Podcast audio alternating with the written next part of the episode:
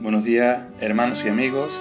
Quiero compartir con vosotros en esta mañana una reflexión del Salmo 11 y dice así la palabra del Señor: En Jehová he confiado. ¿Cómo decís a mi alma que escape al monte cual ave?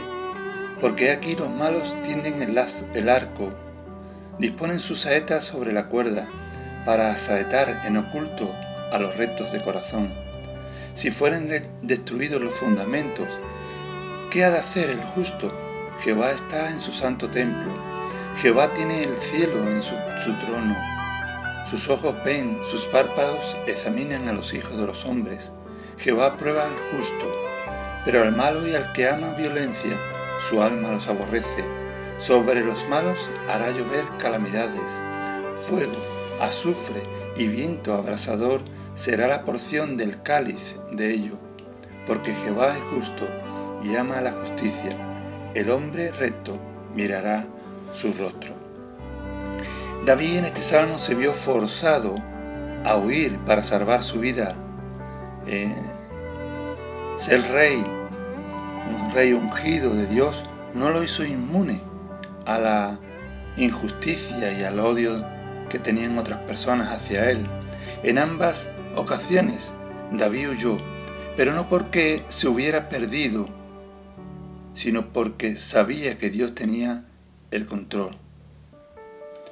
Si bien evitó los problemas con sabiduría, no huyó de ellos por temor.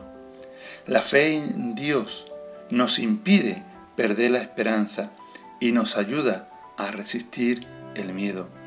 Los consejeros de David tenían miedo debido a que veían solo circunstancias aterradoras y fundamentos que caían. Pero David estaba seguro y optimista porque sabía que Dios era más grande que cualquier cosa que sus enemigos pudieran llevar en su contra.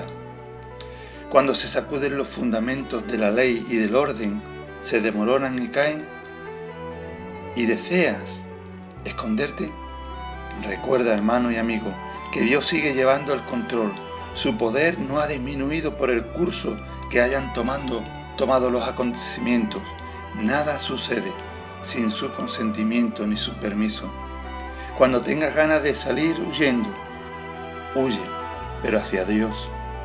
Dios no evita que los creyentes tengan circunstancias difíciles, sino que pone a prueba tanto al justo como al malvado. Para algunos, la prueba de Dios se vuelve como fuego que refina, mientras que para otros se vuelve una incineradora para destrucción. No hagas caso omiso de las pruebas y de los retos que surjan en tu paso por la vida.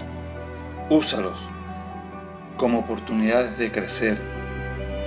Nunca poseerías la preciosa fe que ahora te sustenta si tu fe no hubiese sido probada por fuego. Eres un árbol que nunca hubiese llegado a tener raíces tan profundas si el viento no te hubiese sacudido de acá para allá, lo que te hizo que te agarraras firme a las preciosas verdades de su palabra. El globo no se eleva hasta que no se cortan los hilos.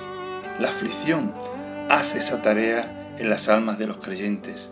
Mientras el trigo permanece controlable en la cáscara, no tiene utilidad para el hombre. Debe trillarse antes que pueda conocerse su valor. Que el Señor te bendiga y tengas un bonito día.